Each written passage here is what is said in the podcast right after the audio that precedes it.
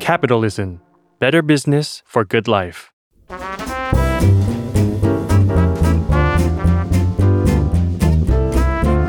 ปงนปตีธุรกิจรอบครัว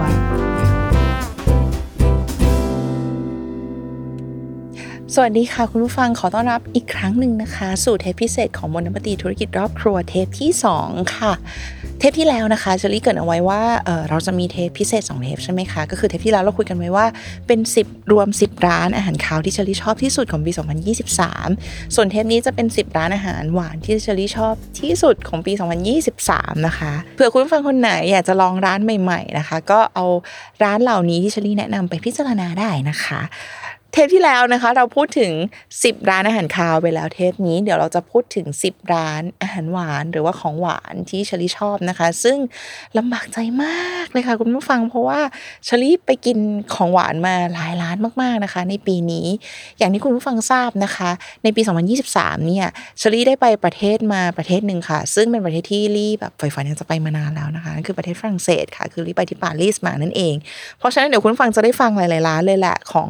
ร้านอาหารหวาน หรือว่าอย่าเรียกร้านอาหารหวานเลยเรียกว่าคาเฟ่ดีกว่านะคะ ที่รีบไปมาที่ปารีสที่ชอบมาก ๆนะคะ แต่จริงๆแล้วคือจะรวมของทั้งโลกนี้เลยนะคะ ไม่ใช่แค่ที่ปารีสอย่างเดียวก็จะมีหลายๆร้านก็จะมาจากกรุงเทพด้วย แล้วก็ก็ไม่หลายๆร้านนะคะ มองไปนี่ส่วนใหญ่ปารีสหมดนะคะคุณผู้ฟัง ก็เขาให้รวมมาในร้านที่แบบชอบที่สุดของปีนี้นะคะ โอเค เดี๋ยวจะเล่าให้ฟังว่ามีร้านไหนบ้างค่ะ ร้านแรกเลยนะคะ เปิดมาก็ปารีสเลยค่ะคุณผู้ฟังชื่อว่าร้าน แพรอมองเช่นะคะอยู่ที่ปารีสแพรอมองเช่เนี่ยจริง ๆ แล้วมันก็ไม่ใช่ร้านที่ขายแต่ขนมอย่างเดียว มันเป็นร้านที่มีขายของคาวด้วย มีขายของกินขายสลัดอะไรอย่างนี้ด้วยแต่ว่าขนมปังเขาเยอะลี่ก็เลยรู้สึกว่าเออเลือกร้านนี้ดีกว่าสาเหตุที่ทำไมถึงชอบเป็นร้านนี้แพรมงเช่เพราะว่าเป็นร้านที่ลี่รู้สึกว่ามันกินง่ายดี เดินไปที่ไหนก็ตามในปารีสเราก็จะเจอร้านนี้ แล้วก็คำว่ากินง่ายของลี่หมายความว่ามันสะดวกซื้อดีค่ะคุณผู้ฟัง แล้วก็ไว้ใจได้คำไว้ใจได้อีก หมายความว่าอะไรก็หมายความว่าเดินเข้าไปที่สาขาไหน คุณภาพของขนมปัง คุณภาพของครัวซอง หรือว่าของขนมอบอื่น ๆของเขาเนี่ยมันก็จะอร่อยหมดเลย ไว้ใจได้หมดเลย รสชาติเหมือนกันหมดเลย ก็คือมาตรฐานค่อนข้างจะคงที่ ราคาไม่สูงจนเกินไปนะ ก็คือราคาค่อนข้างที่จะย่อมเยาวนะถ้าเทียบกับร้านอื่นๆนะคะ แล้วก็สะดวกสบายคือมีที่นั่งเป็นจัดเป็นส่วนให้เราสามารถกินได้ เราสามารถเลือกเดินไปเลือกกิบ ของอบหรือว่าขนมต่างๆ แล้วก็มานั่งกินได้แบบสบายๆ คือสะดวกสบายไว้ใจได้ แล้วก็ไม่รู้สิสำหรับตัวลี่รู้สึกว่าตอนนี้อยู่ที่ปารีสเนี่ยค่าครองชีพหลาย ๆ อย่างมันจะสูงนะคะ แต่ว่าเมื่อไหร่ก็ตามที่เดินเข้าไปในร้านนี้เรารู้สึกสบายใจอะเพราะว่าราคามันไม่สูงเกินไปนัก แล้วก็คุณภาพของอาหารก็โอเคค่ะ ก็คือดี ขนมปังอร่อยนะคะ เพราะฉะนั้นนี่ก็เลือกร้านนี้ค่ะแพรอมงเช่เป็นร้านคาเฟ่หรือว่าเป็นร้านของหวานร้านแรกที่เลือกมาสำหรับปีนี้นะคะ ร้านที่สองติดอันดับในใจลี่เสมอเสมอเสมอเสมอเลยค่ะ ไม่ว่าจะปีไหนๆนะคะ ไม่ว่าจะเป็นใครก็ตามถ้าถามลี่ว่าร้านของหวานที่เชลี่ชอบที่สุดในเอาแค่ในกรุงเทพแล้วกันนะคะเชลี่ชอบร้านไหนเชลี่ชอบร้านที่สุดมาหลายปีแล้วค่ะตั้งแต่รู้จักเขาก็คือ ยังไม่มีร้านไหนที่ลี่คิดว่าลี่ชอบมากไปกว่าเขานะคะ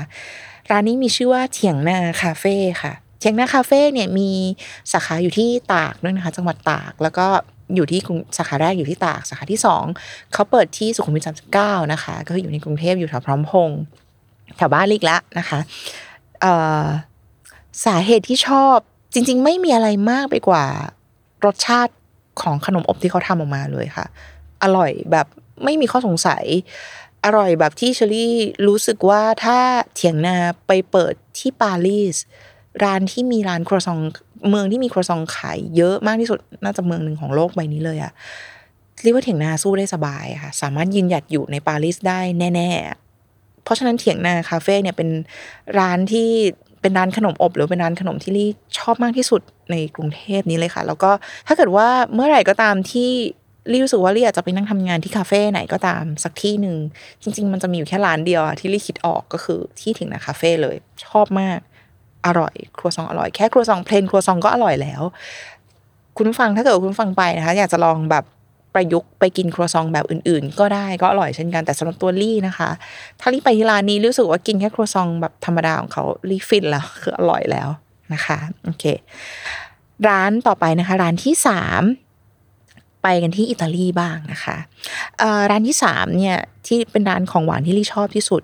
ก็คือชื่อว่าร้านเวนกี้นะคะอยู่ในคือที่ลี่ไปอิตาลีมาครั้งล่าสุดเนี่ยลี่ ไปที่โรมแล้วก็ไปที่ฟลอเรนซ์ไปแค่สองเมืองนะคะ ไปบรรยายที่โรมเนาะก็เลยไปอยู่ที่โรมหลายวันหน่อย แล้วก็ไปที่ฟลอเรนซ์ด้วยนะคะเวนกี้เนี่ยเป็นร้านที่ขายช็อกโกแลตด้วย แล้วก็ขายเจลาโต้ด้วยก็คือขายภาษาชาวบ้านขายช็อกโกแลตด้วยแล้วขายไอศครีมด้วยนะคะ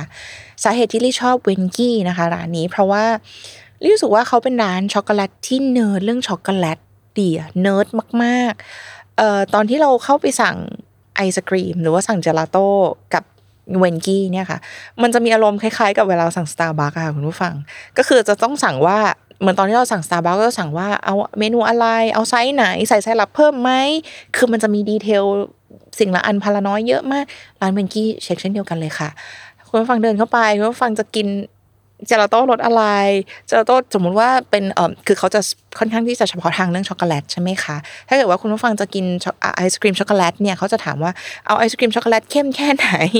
โคนจะเอาเป็นแบบช็อกโกแลตไหมหรือเป็นโคนปกติ ถ้าโคนเป็นแบบปกติคุณจะ dip ช็อกโกแลตด้วยไหมโคนนี้แล้วถ้า dip ช็อกโกแลตเสร็จแล้วคุณจะ sprinkle ผงช็อกโกแลตด้วยไหมคือรายละเอียดเยอะมากนะคะ แล้วก็ราคาถือว่าก็ถ้าเกิดว่าเทียบกับราคาเจลาโต้บ้านเราก็ถือว่า เป็นราคาที่ไม่เบา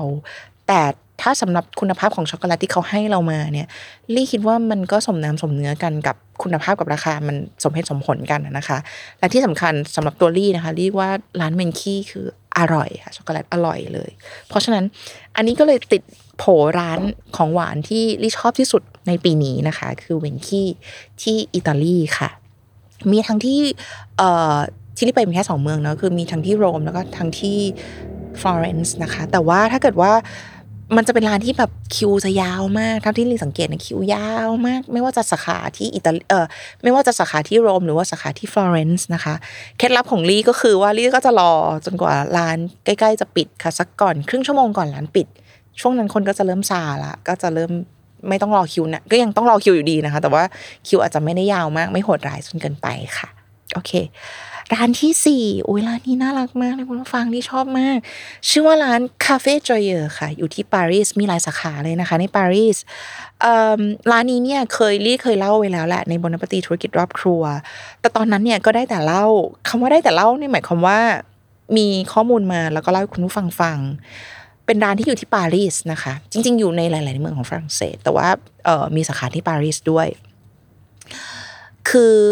ตอนนี้รีresearch ข้อมูลมาหรือว่าหาข้อมูลมาแล้วก็มาเล่าคุณผู้ฟังฟังอะว่าร้านนี้เนี่ยเขารับเด็กพิเศษเข้าไปทำงาน 90%ของพนักงานที่ทำงานในร้าน เป็นเด็กพิเศษ เป็นเด็กที่เป็นออทิสติก เป็นเด็กที่เป็นดาวน์ซินโดรมเอ่อกำไรทั้ง 100%ของการทำกิจการร้านนี้นะคะ Café Joyeux เนี่ยก็คือเป็นร้านคาเฟ่ที่ขายเครื่องดื่ม ขายขนมอบเบเกอรี่อะไรเงี้ยกำไรทั้ง 100%นะคะเขาจะเอาไปลงทุนเปิดร้านสาขาใหม่ เพื่อเป็นการสร้างโอกาสที่จะ จ้างงานเด็กพิเศษเพิ่มขึ้นเรื่อยๆค่ะ จะได้เป็นการจ้างงานเด็กพิเศษเพิ่มมากขึ้นเรื่อยๆนะครับงานเป็นการสร้างโอกาสให้กับเด็กกลุ่มนี้นะคะ ตอนนี้ลี่เล่าให้คุณผู้ฟังฟังอะลี่คิดว่ามันก็น่าประทับใจแล้วล่ะนะคะ แต่ว่าลี่ได้ไปปารีสลี่ได้ไปเห็นกับตาตัวเองอะลี่ว่ามันเป็นร้านที่น่าประทับใจมาก ๆ เลยคุณผู้ฟัง คือเออเราอาจจะคิดว่า ตอนที่ลี่ research ก็เล่าให้คุณผู้ฟังฟังในรายการ Bon Appétit เนาะลี่ก็คิดว่า ตอนที่เขามาให้บริการเราเนี่ยเขาน่าจะเอาคนที่ไม่ได้เป็นเด็กพิเศษมา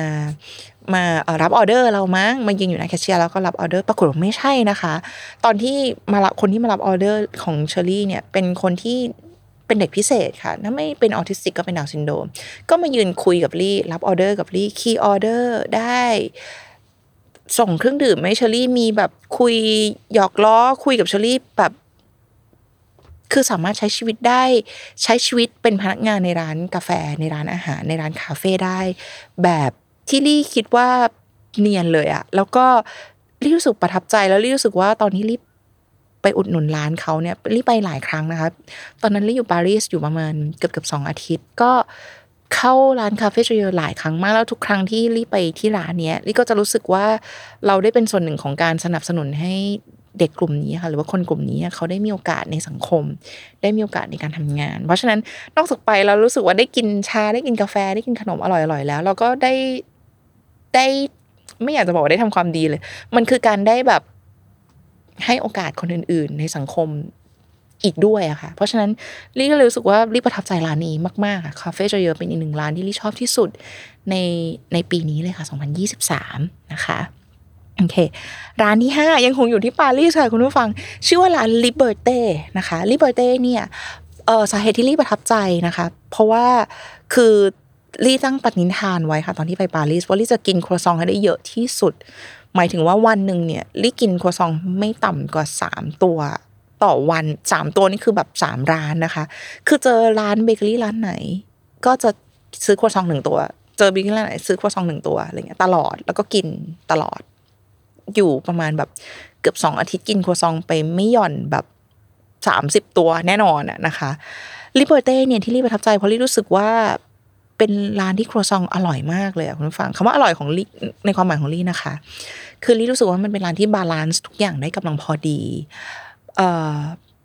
ครัวซองเขาไม่กรอบจนเกินไปข้างนอก แล้วก็ไม่ได้นุ่มยวบแบบไม่ไม่ไม่นิ่มจนเกินไปอะค่ะ แล้วก็ไม่กรอบจนเกินไป ไม่เค็มจนเกินไป ไม่จืดจนเกินไป ไม่มันจนเกินไป ไม่แห้งจนเกินไป ทุกอย่างมันกำลังพอดีแบบ ซึ่งลี่ในความรู้สึกลี่รู้สึกว่าความพอดีเนี่ยค่ะ คือความยาก ซึ่งเขาทำออกมาได้พอดีที่สุดเลยอะค่ะ แล้วลี่ก็ลองไปหาข้อมูลดูว่าเอ้ยร้านลิเบอร์เต้มันอร่อยขนาดนี้นี่คือแบบเขายังไงนะ ก็เลยทราบข้อมูลมานะคะว่าเขามีทั้งหมด 9 สาขาในปารีสและเขามีสาขาที่โตเกียวและที่เกียวโตด้วยนะคะ ก็คือมีสาขาที่ญี่ปุ่นด้วย ก็คือไม่แปลกใจเลย เพราะอร่อยมากนะคะสำหรับลี่ก็เป็นร้านครัวซองที่ลี่ชอบที่สุดในปารีสของของปีนี้นะคะ 2023 นะ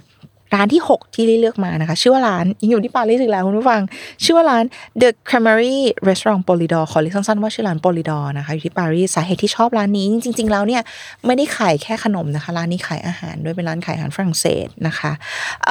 ร้านนี้สาเหตุที่ชอบ เพราะว่าเป็นร้านที่รู้สึกว่าคุณภาพกับราคาเนี่ยไปในทิศทางเดียวกัน แล้วก็ชอบไวท์ชอบบรรยากาศของร้าน ร้าน Polidor เนี่ยจริง ๆ เป็นร้านที่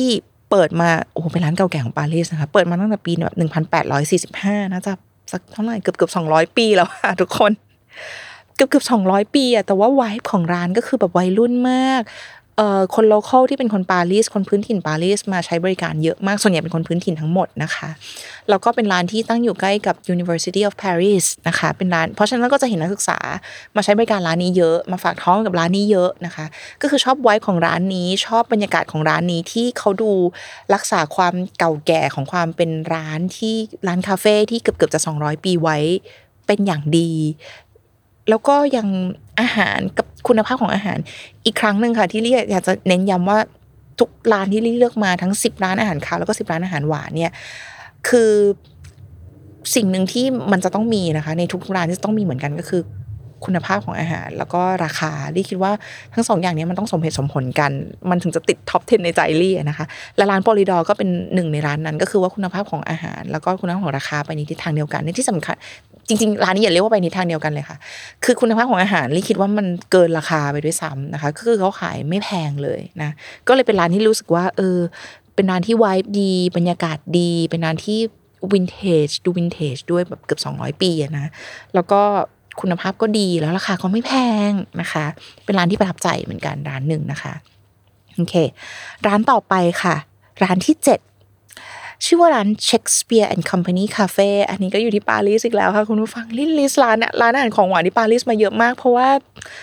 มันต้องติดจริงๆคุณผู้ฟังดีจริงๆ Shakespeare and Company Cafe ที่ปารีสนะคะเอ่อ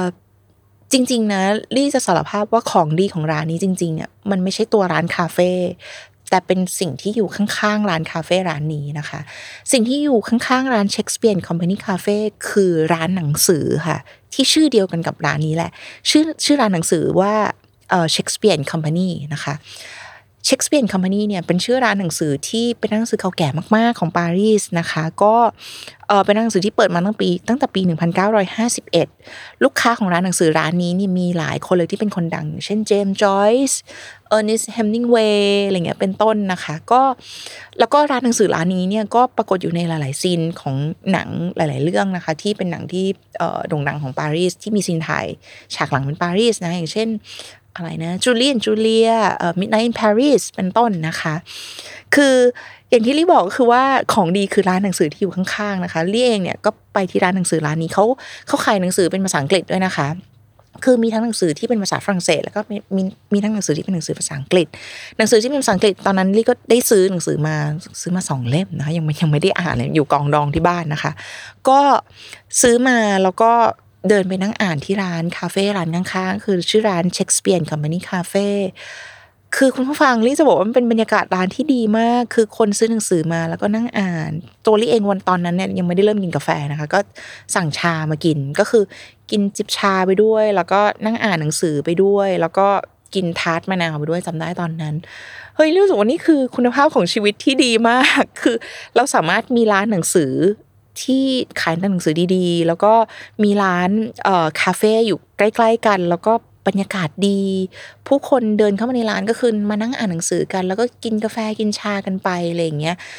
เป็นอีกร้านหนึ่งที่ลี่ชอบไว้ของร้านมากๆนะคะคือประทับใจนะคะ ก็เลยเป็นร้านที่ติดหนึ่งในสิบร้านที่ลี่ชอบของปีนี้นะคะ ร้านที่ 8 ค่ะคุณผู้ฟังชื่อว่า Cafe de Flore นะคะ อยู่ที่ปารีสอีกแล้ว อันเนี้ยจะบอกว่าไม่ชอบก็ไม่ได้ เพราะว่าเป็นร้านที่ถ้าเกิดว่าคุณผู้ฟังเป็นสายคาเฟ่แล้วก็เป็นสายปารีสเนี่ยคุณผู้ฟังนี่เชื่อว่าน่าจะต้องรู้จักร้านนี้เป็นอย่างดี Cafe de Flore เนี่ยเป็นร้านที่เป็นหนึ่งในแทบจะเรียกได้ว่าเป็นหนึ่งในจุดเช็คอินที่คนดังหลาย ๆ คนบนโลกใบนี้ชอบมา hang out ที่ร้านนี้กันนะคะ ตัวอย่างเช่นเอ่อ พา b โลปิกัสโซชอบมานั่ง hang out ที่ร้านนี้ชอบมานั่งกินกาแฟ กินครัวซองที่ร้านนี้โจวเอินไหลนะคะนายกรัฐมนตรีคนที่หนึ่งของประเทศจีน ชอบมานั่ง hang out ที่ร้านนี้ ตัวลี่เองนี่มีโอกาสได้ไปปารีสลี่ก็คิดแล้วแหละว่าเฮ้ยตัวลี่เองต้องลองไปนั่งที่ร้านนี้สักครั้งหนึ่งสิว่ามันเป็นยังไงนะอะไรเงี้ยปรากฏว่าลี่ไปนั่งที่ร้านนี้ลี่ไม่แปลกใจเลยค่ะว่าทำไมเขาเขาถึงชอบมากันนะคะ คืออีกครั้งหนึ่งที่บรรยากาศในร้านดีมาก เอ่อเท่าที่สังเกตเนี่ยก็คือว่า พนักงานก็คือ friendly อาหารอร่อยตามมาตรฐานของปารีสครัวซองดี เสียงดนตรีที่เปิดในร้านลี่เชื่อว่าเขาควบคุมอยู่ ไม่ไม่ให้มันดังจนเกินไปจนแบบลี่จำไม่ได้นะคะบอกตรงว่าจำไม่ได้ว่าน่าจะไม่มีเสียงดนตรีเลยอะหรือว่าถ้ามีก็คือต้องน่าจะเบามากก็คือเขาอยากจะให้ร้านนี้เนี่ยเต็มไปด้วยบทสนทนาและการพูดคุย ไม่อยากจะให้เสียงดนตรีมาแย่งความสนใจนั้นไป เพราะฉะนั้น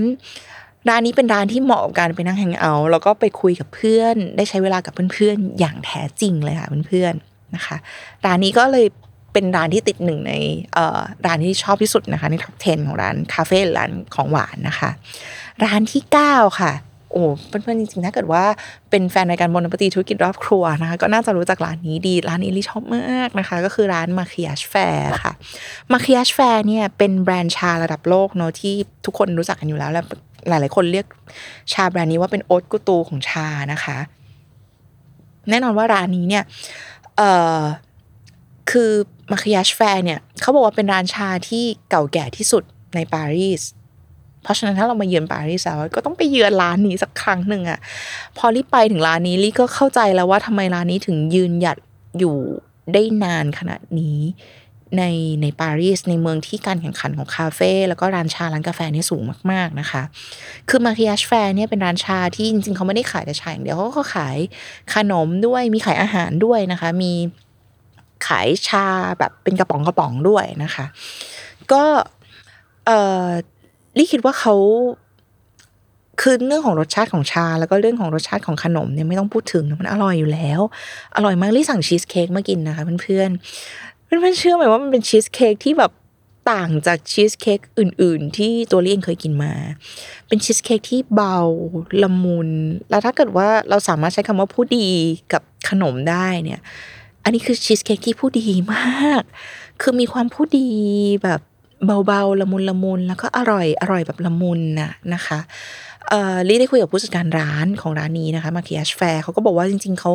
คิดมาเป็นอย่างดีในทุกๆอย่างในทุกๆส่วนผสมของร้านนี้ ตัวอย่างเช่น อุณหภูมิของร้านเขาก็คิดมาเป็นอย่างดีว่าไม่ให้มันหนาวจนเกินไปแล้วก็ไม่ให้ร้อนจนเกินไป เสียงเพลงที่เปิดในร้านไม่ให้ดังจนเกินไป แล้วก็ไม่ให้เบาจนเกินไป คือทุกอย่างเนี่ยเขาเขาคิดมาให้มันพอดีที่สุด ซึ่งในความเห็นของลิลลี่ก็คิดว่าเขาทำความพอดีนั้นมาได้เป็นอย่างดีเลยค่ะ แล้วก็ดีมากประทับใจมาก นะคะ ร้านสุดท้ายที่ลี่จะพูดถึงนะคะของปีนี้ก็คือร้านเซตริกโกเล่ค่ะเพื่อนๆเซตริกโกเล่นะคะเป็นชื่อของเชฟที่เป็นเจ้าของร้านร้านนี้นะคะ ร้านขนมหวานร้านนี้เซตริกโกเล่เนี่ยเป็นเชฟที่ลี่คิดว่าเป็นเชฟที่ร้อนแรงที่สุดของ โลกใบนี้แล้วในตอนนี้สำหรับในเรื่องของขนมหวานนะคะ ในปีนี้ปี 2023 เป็นปีของเซตริโกเล่อย่างแท้จริงเลย ก็คือเขามาแรงมากมากๆมากๆนะคะ หลาย ๆ คนขนาดนั้นเขาว่าเป็นแบบ king of ขนมหวานอะไรอย่างเงี้ย king of dessert อะไรอย่างเงี้ยนะคะ ก็ลี่ก็เลยได้แหมเราไปถึงปารีสแล้วเขาก็มีสาขาที่ปารีสนะคะเราก็ต้องไปลองอะนะคะ ตอนนี้เขาเปิดสาขาใหม่ที่สิงคโปร์นะคะเพื่อนๆ แต่ว่าตอนนั้นที่ลี่ไปเนี่ยยังไม่เปิดสาขาที่สิงคโปร์มีแต่ที่ปารีสลี่ก็ไปลองที่ปารีสก็ต้องไปต่อคิวรอคิวนะคะเอ่อตอนที่ลี่ไปต่อคิวตอนนั้นมันเป็นช่วงหน้าร้อนเนาะแบบเป็น summer ของฝรั่งเศส ร้อนมาก ร้อนมาก ๆ แต่ทุกคนก็สู้ก็ต่อคิว ตัวลี่ก็ไปต่อคิวนะคะ ก็ได้ซื้อขนมมากินหลายอย่างอย่างมีซื้อทาร์ตมามีซื้อเค้กมากินอะไรอย่างเงี้ยนะคะ ซื้อขนมอบมาด้วย เอ่อลี่จะบอกว่า ขนมของเขามันไม่ได้เหมือนขนมไปซะทีเดียวลี่รู้สึกว่าลี่เข้าใจแล้วว่าทำไมคนถึงพูดถึงเขาในวงกว้างขนาดนี้นะคะ คือขนมของเซตริโกเล่เนี่ยมีความเป็นศิลปะอยู่สูงมาก แล้วเขาไม่ใช่เชฟอย่างเดียวเขาเป็นศิลปินอะสำหรับลี่นะ คือเขาเป็นอาร์ติสอะขนมเขาจะมีความมันเป็นงานศิลปะค่ะ คือมองด้วยตาเปล่าก็รู้เลยว่าสวยแล้วก็ประณีต แล้วก็อร่อยด้วยอะในคราวเดียวกัน เพราะฉะนั้นคือลิไม่แปลกใจเลยว่าทำไมหลาย ๆ คนถึงยกให้เขาเป็นแบบราชาของขนมหวานแห่งปีของปีนี้ 2023 นะคะ และนั่นคือ 10 ร้านขนมหวานที่ลี่ชอบที่สุดของปี 2023 นะคะ ยังไงก็ฝากทุกคนติดตามรายการบนปฏิธุรกิจรอบครัวตอนต่อไปที่จะมาใหม่ในปีหน้านี้ด้วยนะคะ ปี 2024 เดี๋ยวเรากลับมาพบกันใหม่ค่ะ ทุกวันพฤหัสบดีในปี 2024 นะคะ จากทุกช่องทางของ s ซ m o n Podcast และ Capital ค่ะสำหรับวันนี้บนนปฏินะคะ